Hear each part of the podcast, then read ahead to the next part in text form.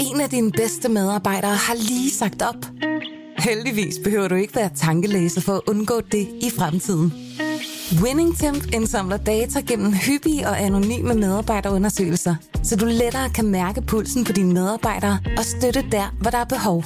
Kunder som Alfa Laval, Orkla og Volvo bruger allerede WinningTemp og ser, at det øger trivsel, reducerer turnover og hjælper med at fastholde talenter. Få gratis gennemgang allerede i dag på winningtemp.com. Berlingske.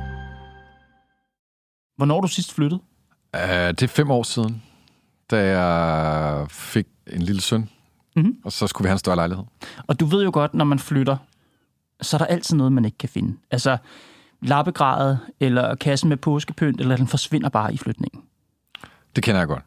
Vi taler om afgørende dokumenter, siger Berlingske, der er forsvundet hos Danske Bank. De har jo flyttet hovedsædet for nylig fra det legendariske Holmens Kanal, hvor de har ligget siden 1875, og så ud til den her postgrund ved Københavns Hovedbanegård. Kan det ikke bare være, der er en kasse, der er forsvundet? Der, lad os lige sige to millioner kasser med dokumenter og papirer. Der er en af dem, der har forputtet sig. Man kan jo ikke afvise noget som helst her i, uh, her i verden, men det lyder som en meget usandsynlig forklaring. En række investorer har stævnet Danske Bank. Investorerne kræver erstatning for de tab, de led, da aktiekursen styrt dykkede efter Berlingskes oprulning af hvidvaskskandalen fra 2017 og frem. Ifølge avisen har diktaturstyret i den tidligere sovjetstat Azerbaijan benyttet Danske Banks afdeling i Estland til at kanalisere penge brugt til bestikkelse. I forbindelse med retssagen har landsretten pålagt Danske Bank at fremlægge en række centrale dokumenter, der kan kaste lys over, hvor meget bankens ledelse kendte til hvidvasksagens omfang og risici. Men dokumenterne er tilsyneladende forsvundet i banken. Det kunne Berlingske skrive i sidste uge. Danske Bank kan simpelthen ikke finde notater og rapporter, som ellers er omtalt i bankens egen undersøgelse af sagen. Kan det virkelig passe? Velkommen i Pilestræde.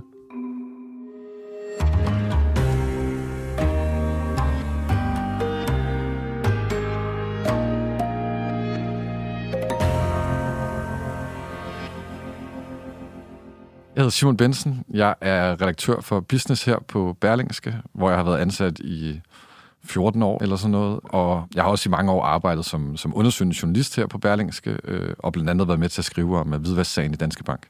Ja, fordi den sag, tænker jeg, der, der har fyldt allermest i dit arbejdsliv som undersøgende journalist, er jo det, som bliver omtalt som verdens største hvidvasksag. For dem, der måtte have glemt det, hvad handler den om? Det handler jo om, at Danske Bank i en årrække i en lille filial over i Estland lagde hus til mistænkelige transaktioner for altså milliarder af kroner.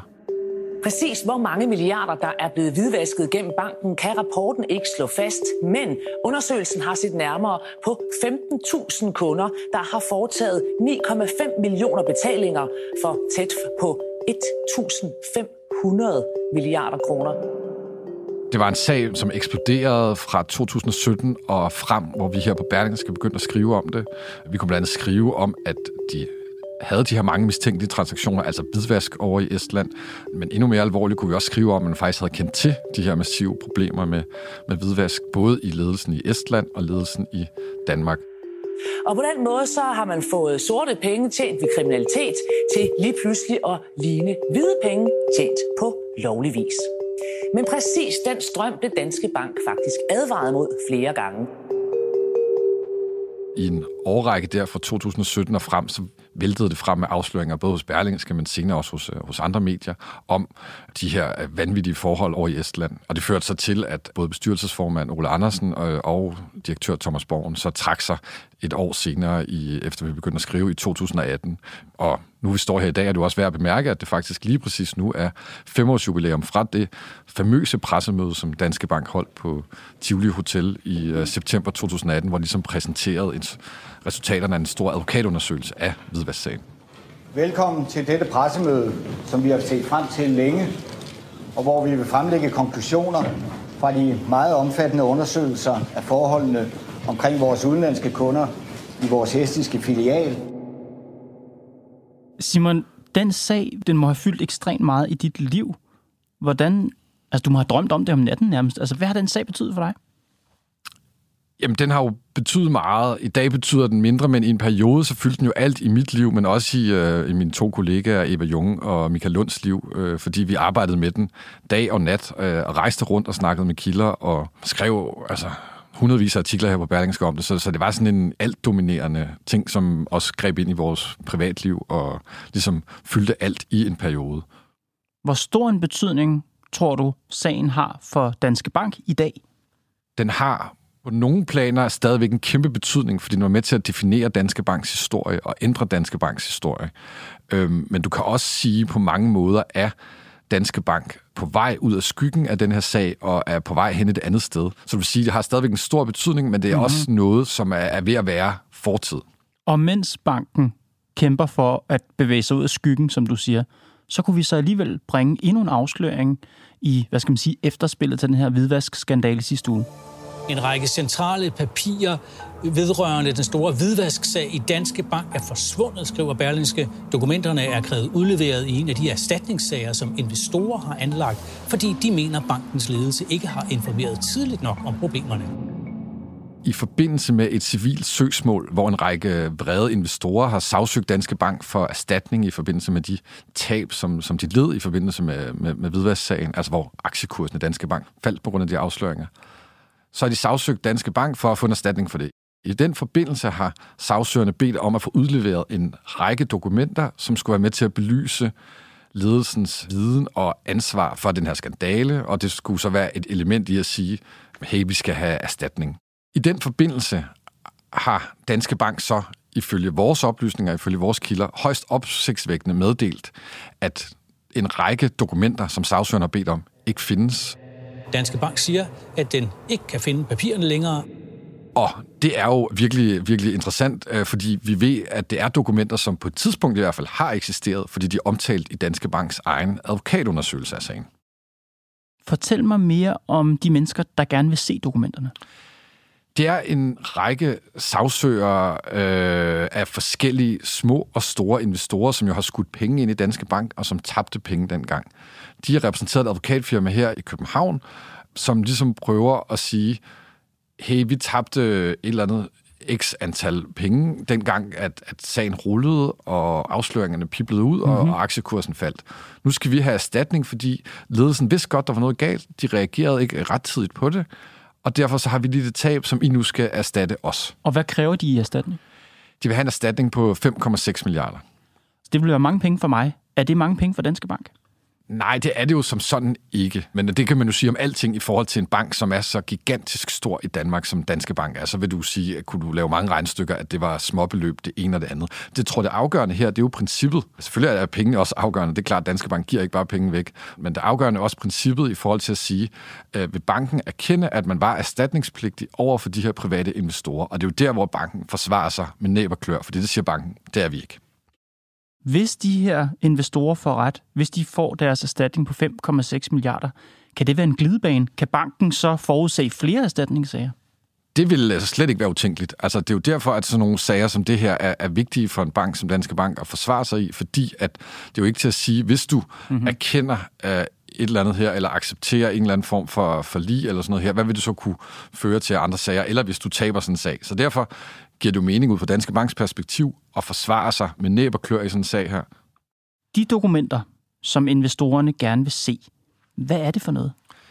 Det er dokumenter af forskellige art, som kan være med til at belyse ledelsens viden om de her massive problemer, man havde over i Estland.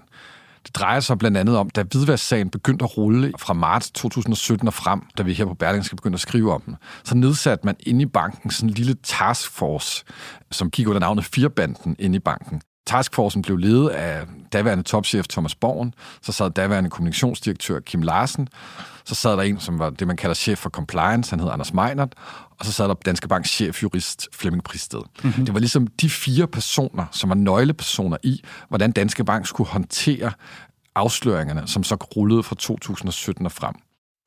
Danske Banks hvidvaskskandale er en historisk skandale.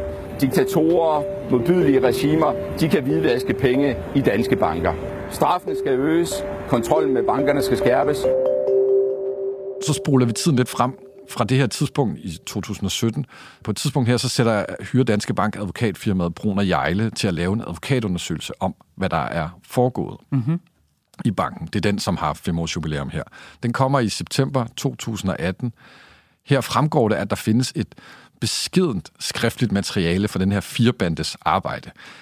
Det er ikke øh, helt klart, hvad for noget skriftligt materiale det, det kan være, men det vil jo være et godt bud, at det kan dreje sig om e-mails eller kalenderinvitationer udvekslet mellem de her fire. Og det, som investorerne håber på, det er, at der i den udveksling, der er nogle oplysninger, som ligesom viser, at bankens ledelse var, var hvad? Klar over, hvad der skete? Eller? Ja, det skal jo være med til at underbygge en sag om, at, at denne her viden og det her ansvar for, øh, hvor galt stod til i Danske Bank, den rakte længere op og var på en måde, så den også juridisk forstand gjorde, at banken øh, var erstatningsansvarlig. Mm-hmm. Another company that's been rocked by allegations of financial misdeeds is Denmark's largest bank. The CEO of Danske Bank has resigned after its Estonian branch was accused of laundering billions of dollars. Så investorerne har en klar fornemmelse af, at der ligger nogle vigtige papirer i Danske Bank, som vi gerne vil se. Hvad gør de for at få lov til at se dem? Altså går de hen og banker på hovedet og siger, hej, må vi se? Nej, så beder de, som fremgangsmåden er i sådan nogle erstatningssager her, som jo kører ved retten, så beder de jo retten en anmodning om at sige, at vi vil gerne have udleveret de og de dokumenter. Og så er det jo så her, at det opsigtsvækkende sker, ifølge vores oplysninger, ifølge vores kilder, at Danske Bank siger, vi kan ikke finde de her dokumenter. De eksisterer ikke. Mm. Og når du siger opsigtsvækkende, hjælp mig lige med at forstå, hvor opsigtsvækkende er det? Jamen, det er jo rigtig opsigtsvækkende, fordi at det er dokumenter, vi ved, der har eksisteret på et tidspunkt fordi at de er blandt andet blevet brugt i Brunner Jejles advokatundersøgelse. Der er også meget, der tyder på, at de er blevet brugt i Finanstilsynets undersøgelse af sagen. Der er også meget, der tyder på, at nogle af dokumenterne kan have indgået i politiets undersøgelse af sagen. Så det er jo sådan, at, at, at det er nogle dokumenter, som har eksisteret på et tidspunkt, mm-hmm. som er mhm. med til at belyse ledelsens viden og ansvar for hvidvasksagen. Og nu siger banken lige pludselig, at de er væk. Er det kun også Jan på Berlingske, der synes, det er opsigtsvækkende? Nej, vi har jo for eksempel til artiklerne interviewet uh, juraprofessor Frederik Våge, som påpeger, at det er meget mærkværdigt, at så væsentlige dokumenter lige pludselig er forsvundet. Hvad siger Danske Bank selv til det? Danske Bank siger ikke noget med henvisning til, at det er en baserende retssag, som de ikke ønsker at kommentere. Så vi kender ikke deres svar på de her opsigtsvækkende påstande om, at dokumenterne er væk. Mm-hmm. Men det vi ved, det er, at Danske Bank tidligere har forklaret, at de her civile erstatningssager, som piblede frem efter hvidvasksagen, at de vil forsvare sig med fuld kraft i de her sager. Med fuld kraft? Altså, når centrale dokumenter angiveligt forsvinder, er det så bankens måde at, citat, forsvare sig med fuld kraft? Altså, hvis man skal se det fra Danske Banks perspektiv, så giver det jo mening, at man bruger alle midler, man har til at forsvare sig, hvis man ikke mener, at man er erstatningspligtig, hvilket banken jo tydeligvis ikke mener. Og det er svært for mig at gætte på, hvad der foregår inde i banken, øh, når man meddeler, at de her dokumenter er væk. Men det ser jo meget mærkværdigt ud. Og her er vi jo inde ved det helt centrale. Det er jo det, man tænker, når man læser historien i Berlingske, og når man hører om sagens gang. Man sidder jo og tænker på, om Danske Bank helt bevidst har slettet, eller fjernet, eller fået dokumenter til at forsvinde. Jeg kan godt forstå, at man får den tanke. Præcis hvad der er sket, det ved vi jo desværre ikke.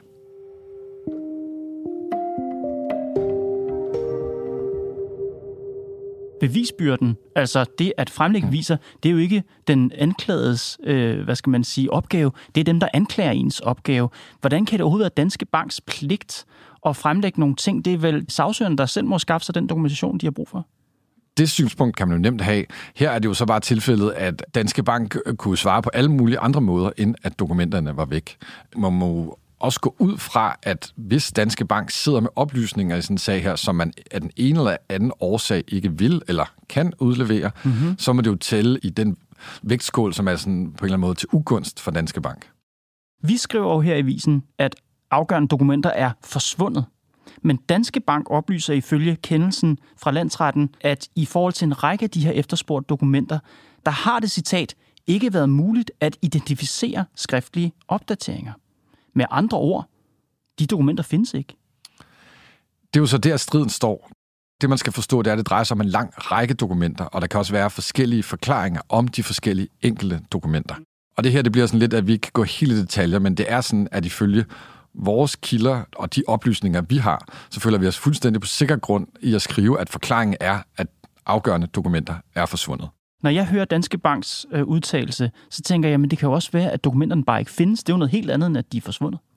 Og der er vi jo nemlig ret sikre på, at dokumenterne i hvert fald på et tidspunkt har eksisteret, og at dokumenterne måske også stadigvæk vil findes hos eksempelvis Finanstilsynet, som jo ligger inde med kilovis af skriftlige materiale om den her sag, eller hos politiet, eller hos Danske Banks daværende advokat, Bruno Jejle, som jo lavede den her advokatundersøgelse. Så for investorernes perspektiv, selvom de ikke kan få Danske Bank til at udlevere det, så kan det være, at det findes andre steder?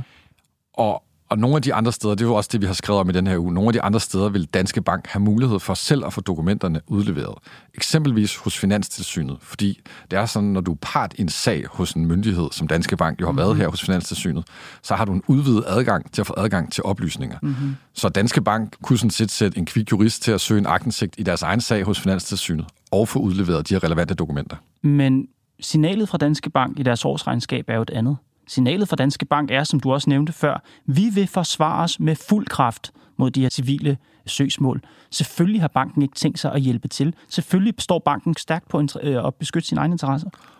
Og så må dommerne jo i sidste instans øh, være med til at vurdere, hvor tungt skal det så veje for eller imod den her erstatningssag i, i Østerlandsret. Og apropos erstatningssager, sidste år, der var der jo en række investorer, som trak den tidligere direktør Thomas Borgen i retten Øh, de havde et erstatningskrav på 2,4 milliarder kroner på ham personligt.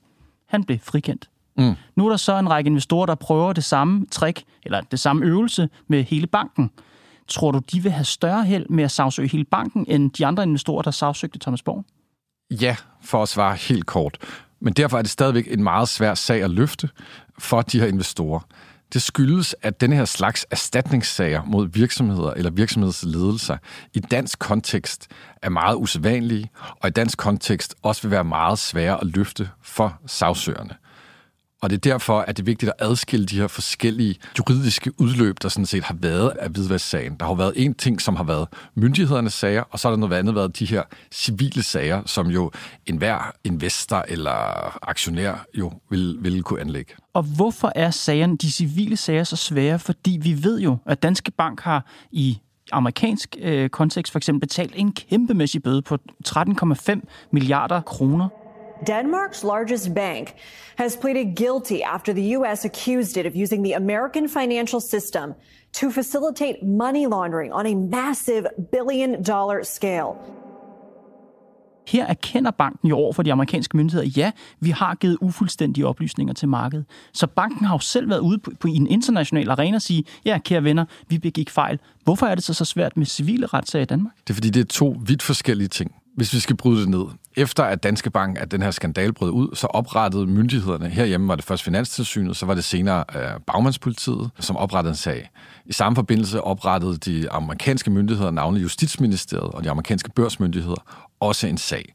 Der skal du forestille dig, at der er et sæt lovgivning, man opererer under her, hvor man ligesom skulle forholde sig til, har Danske Bank overtrådt hvidvasklovgivningen, eventuelt børslovgivningen mm-hmm. eller andet efter en meget, meget lang proces kommer man så frem til både herhjemme øh, og i USA, at Danske Bank har overtrådt en række regler, og skal betale det her kæmpe store bøde til myndighederne og erkende, at man ligesom har brudt lovgivningen. Og det ligesom, skal du forestille dig, foregår fuldstændig adskilt fra de her civile erstatningssager. I en amerikansk kontekst vil du ofte, hvor det jo har en anden jura og nogle andre, øh, en anden historik, mm-hmm. vil du ofte se det her slags søgsmål mod virksomhedsledelser med krav om kæmpe erstatninger. Vi kender alle sammen de der opsigtsvækkende sager fra medierne. Så i sådan en amerikansk kontekst, eller hvis man har set amerikanske film, så tænker man, det er meget normalt, at man sagsøger virksomheder eller direktører, og så kan man få en masse penge. I dansk kontekst er det meget usædvanligt og meget svært, fordi at den her lovgivning omkring det er anderledes, at få den her erstatning fra ledelser eller virksomheder, som, som du mener har gjort et eller andet form for forkert. Men det må da immer væk være et rygstød til de investorer, der lægger sagen i Danmark, at Danske Bank har siddet over for de amerikanske myndigheder og sagt, ja, vi gav ufuldstændige oplysninger til markedet. Ja, det er klart. Det ligger ligesom fast. Det er jo ligesom spillepladen, kan man sige, for, for de her civile sager. Det ligger fast, at Danske Bank har, har brudt lovgivningen. Danske Bank har erkendt fejl i den forbindelse. Det afgørende er så, at de så også erstatningspligtige? En ting er, at de har accepteret at betale en bøde til nogle myndigheder for nogle fejl, de har begået, men skal de også betale nogle penge til nogle private aktionærer for de fejl, de har begået, eller for den viden, der har været om de fejl inde i banken? Og det er jo her, at det er et helt andet game og helt anderledes. Hvad tror du, der kommer til at ske i den her erstatningssag? Jeg synes, det er, det er svært at spå om. Hvis man skulle tage sagen mod Thomas Borgen, altså den erstatningssag, der var mod den tidligere direktør i Danske Bank som en strømpil, så vil jeg jo tro, at sagsøgerne tabte. Det er meget, meget sjældent, at sagsøger vinder den her slags sager i Danmark, fordi at den bevisbyrde, du skal løfte for at sige, at Danske Bank i en eller anden form er erstatningspligtig, er så tung og så svær. Så jeg vil sige, at det vil være højst overraskende, hvis sagsøgerne vinder. Men man ved jo aldrig. Da Thomas Borgen blev frikendt, der blev der jo også øh, rettet skyt tilbage mod os her på Berlingske. Ja, det er rigtigt. Fordi mange sagde, ej, al den dækning, I har lavet, den, mm. den smedekamp, I har lavet mod øh, øh, banken, det viser jo sig her tydeligt i retslokalet, at øh, manden er frifundet, så der er ikke noget at komme efter. Ja. Hvis nu de her investorer, som øh, lægger sagen mod hele banken, også øh, heller ikke får medhold, hvis Danske Bank bliver frikendt i Østre Landsret, har vi ikke et problem her på Berlingske så? Nej, og der kommer jeg hurtigt til at lyde sådan lidt øh, arrogant, eller som sådan en øh, avisredaktør, som affejer enhver kritik, men jeg synes, at det er en fuldstændig grundlæggende fejlopfattelse af, hvad sagen handler om. Hvis man sætter sig ned og læser de forlig, som er indgået i henholdsvis øh, USA øh, og i Danmark mellem Danske Bank og myndighederne, så slår de med tomme tykke søm fast, at Danske Bank lagde hus til hvidvask i Estland, og at Danske Banks ledelse var bekendt med problemerne. Og af den årsag, så har Danske Bank accepteret at betale nogle store bøder. Af den årsag er ledelsen i Danske Bank en anden i dag. Og jeg kan blive ved med at oprense konsekvenser. Så det, der var kernen i vores afsløring af hvidvasksagen, mm. står fuldstændig uanfægtet hen, og endda er blevet blåstemplet af myndighederne. Danske Bank er flyttet. Altså hovedsædet er flyttet, som, som vi startede med at snakke om. Men når jeg hører historien fremlagt i Berlingske, så tænker jeg, at skandalen er flyttet med, eller nissen er flyttet med i hvert fald. Alt det, man man gerne vil indikere, at man har efterladt den dårlige forretningsstil, øh, den gedulte øh, øh, øh, handlen. For mig at se, følger det med, når man nu pludselig ikke kan finde dokumenter. Og det kan man jo sagtens øh, sidde tilbage med at tænke, hvad i verden er det, der foregår? Og det er også derfor, vi har fundet, at historierne var relevante at skrive. Når du spørger, om skandalen er flyttet med, så tror jeg, det er vigtigt at se det i det store perspektiv. Det store perspektiv er, at vi har at gøre med landets største bank, som i store og hele har lagt de værste konsekvenser af hvidvasksagen efter sig, så er der sådan et efterspil som det her, som jo ikke tegner noget øh, specielt flatterende billede af, hvordan Danske Bank håndterer det. Og derfor synes vi, det er relevant at skrive om. Simon Bensen, tak fordi du kom ind og fortalte om det i Pilstred. Tak fordi jeg måtte komme. Du har lyttet til Pilestræde, Berlingskes nyhedspodcast. Holdet bag er Thomas Arndt, Mads Klint, Bo Lange, Karoline Nord og mig, Kåre Svejstrup. Vi er tilbage i morgen.